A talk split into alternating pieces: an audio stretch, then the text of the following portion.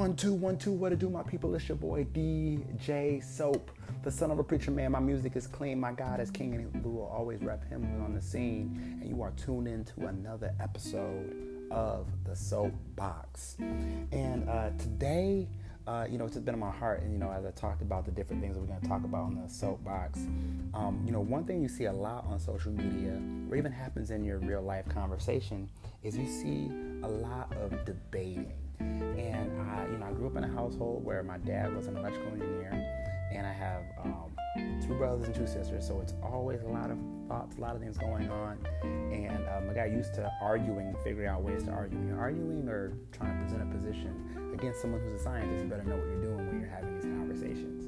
And so um, we're gonna talk a little. And as I got older, I've gotten pretty good, I believe, at presenting my positions with people that disagree with me and making my position come out as, or at least me present making strong cases for my position. So I'm gonna give you my three thoughts about how you can better represent your position and ultimately in whatever type of discussion, whether it's a sports debate, a socio-political debate, or just uh, a difference of opinion, how to how my recommendations of how to present your opinions better. So, number one, I think this is the most important actually because I think this actually a lot of debates would look a lot of different if people didn't do this, and that is to ask questions. Ask questions of the other person's position. I think too many, so, so often, what we do is we believe that we are so knowledgeable about a subject or that our opinions are so um, concrete that we think that we're always just trying to make sure the other person understands our side of things. And sometimes we're not even actually debating against each other. You see this a lot in sports debates, where um, you see, especially with the Michael Jordan versus LeBron debate, and where people take the um, the one is not as great as the other, almost to make it seem like the other one is a terrible basketball player. When in reality, you're they're, they're really debating or communicating against really like hair thin differences between the two of them just to get one the greatest of all time versus the other.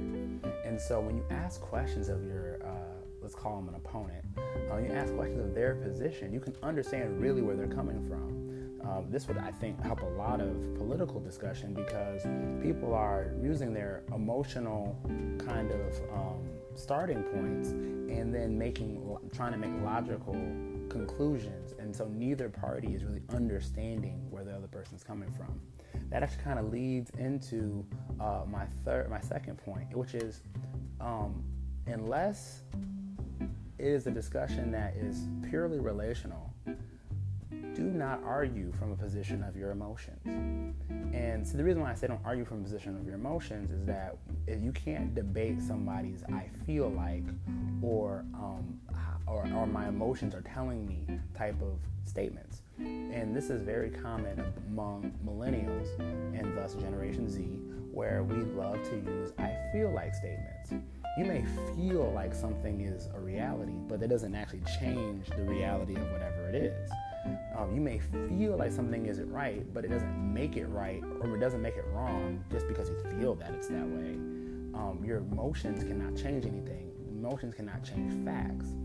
I mean, if I felt like I did well on a test, but I didn't actually do well on the test, it didn't change the fact that I may have failed it.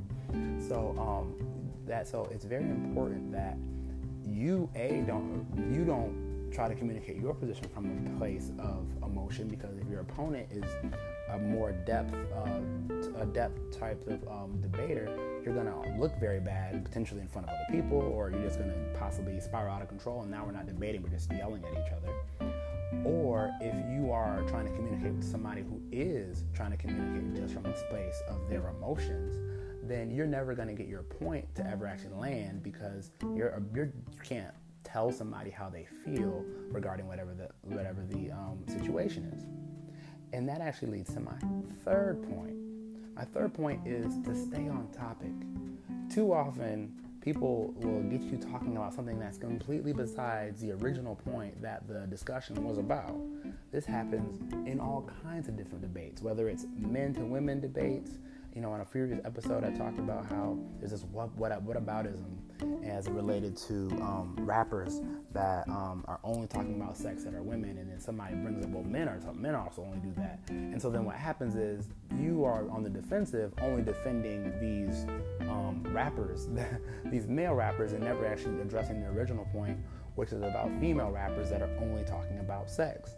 So what you have to do is you have to maybe what you have to do is acknowledge the fact that whatever they're saying is true, or maybe you don't know enough about that subject, but what you do know is the original point of the discussion. You get off in some other other point, what, what will happen is either they will eventually get you to never discuss what they originally the discussion was to be about, or they'll get you in a place where you're talking about something they're more comfortable with with arguing about. You may not have enough information about it, and now what's happening is you seem to be wrong, quote unquote, seem to be wrong about the original point, but that original point was never actually addressed because they got to change the subject on you. What you can do, and I've done this before when I've been in discussions with people and they bring up things that are irrelevant to the original discussion, is what I say is that, you know, we can talk about that later. What we're talking about is this. And so what you're doing is you're acknowledging the fact that maybe this other piece of discussion is something that you can discuss, but you're also like saying, we're not talking about that right now. It's a completely different conversation. Now, what happens is sometimes you end up with people that maybe really think that that's important. And then what I've done is that I've just let them talk about whatever they're going to talk about. This goes back to the first point about asking questions because you can ask them some questions to further understand how it connects to the point because sometimes people think they're making these wonderful analogies or that they have these great um, these great points that they think connect to what they're trying to say and they're actually really really abstract and they're not really making a point for you. And all of this, you have to be patient, you have to be calm, and you have to pay attention. Too often people are just trying to figure out how to make their point the point that matters. And they're just trying to win an argument over somebody else rather than either potentially educate this person or learn from this person. If somebody's taking the time to continue to go back and forth with you, you can potentially be learning from, from them or offer them something. But otherwise, it was just a waste of your time. Which actually gets me to, uh, for, uh, which actually gets me to another point and that is know when to get out of the conversation. You know, so often you see this in social media where people will go back. This used to be very popular back in the probably 2010 to like 2013, 14 era of Facebook, maybe a little bit before that. Let's go from 08 to 14, 06 years, um, where people would go back and forth under a status for like hundreds of comments, just arguing. I used to be one of those people. I would go back, I would make a status that was incendiary. It was just definitely gonna get a, get a reaction. And then people would go back and forth with me for hours under the st- under it, just making points for no reason. And so I've gotten to the point where I make this I made this statement before is that if you have a mortgage, you should not be going back and forth arguing on social media. Now, I don't have a mortgage now, but I still don't think that it's valuable for people that are grown to be going back and forth arguing on social media because your point is never going to give they already have their point you already have yours and the thing about social media arguing is that because neither of you are together everything is going to be uh, taken through interpretation of text and text always reads the worst way. It never reads positively. Even no matter how many emojis you put in there, the emojis end up looking like snide or uh, backhanded compliments. It's never, never, ever good to have these heated debates on social media. In fact, nowadays when I make things that I know that are going to be incendiary, I have this rule that you're allowed to comment under my post, but if you want to actually debate or discuss whatever I have to say, you're going to have to hit my line or hit my DM. And then we'll have a further discussion in there. If not, you didn't care that much. And that's another thing about social media is that most of the time, social media discussions really people don't care all that much and they just are needing something to validate their time that they're already wasted from stuff that's in real life. And the irony about social media, or it's maybe not ironic, but a, a reality about social media is that a lot of us are just going throughout our day with our thoughts. And then what you're ha- what's happening is with social media, your your thoughts are rubbing up against the thoughts of somebody else and that you're able to engage with. They're not exactly what you would know to be real life ex- experiences, which is why I think cancel culture is such an interesting thing because what would life look like if we never had social media um, to be able to have some of the inner thoughts of people? And um, because it's so easy to be able to communicate anything that comes to your mind and it quickly can be communicated with other people and their thoughts we're almost not thinking about what we have to say. Where in a real life conversation, you're a little bit more careful with how you're communicating because of the fact that the person's right there and it's a little bit more real than, you know, properly crafting a message. It would be interesting if there's a study done that I'm not aware of of these people that have made huge platforms by being these um, uh, these uh, Twitter warriors.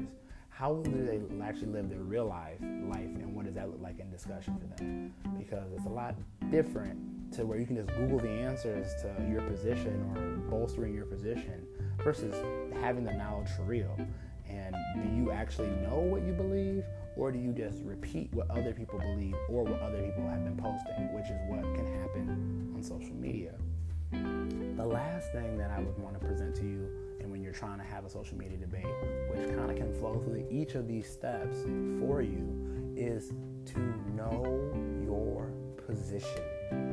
Really understand why you believe what you believe. Because this goes back to the emotional thing. A lot of times people are triggered into trying to get into a debate with somebody based on how they feel about something, but they don't actually know what they're talking about or what that other person is talking about.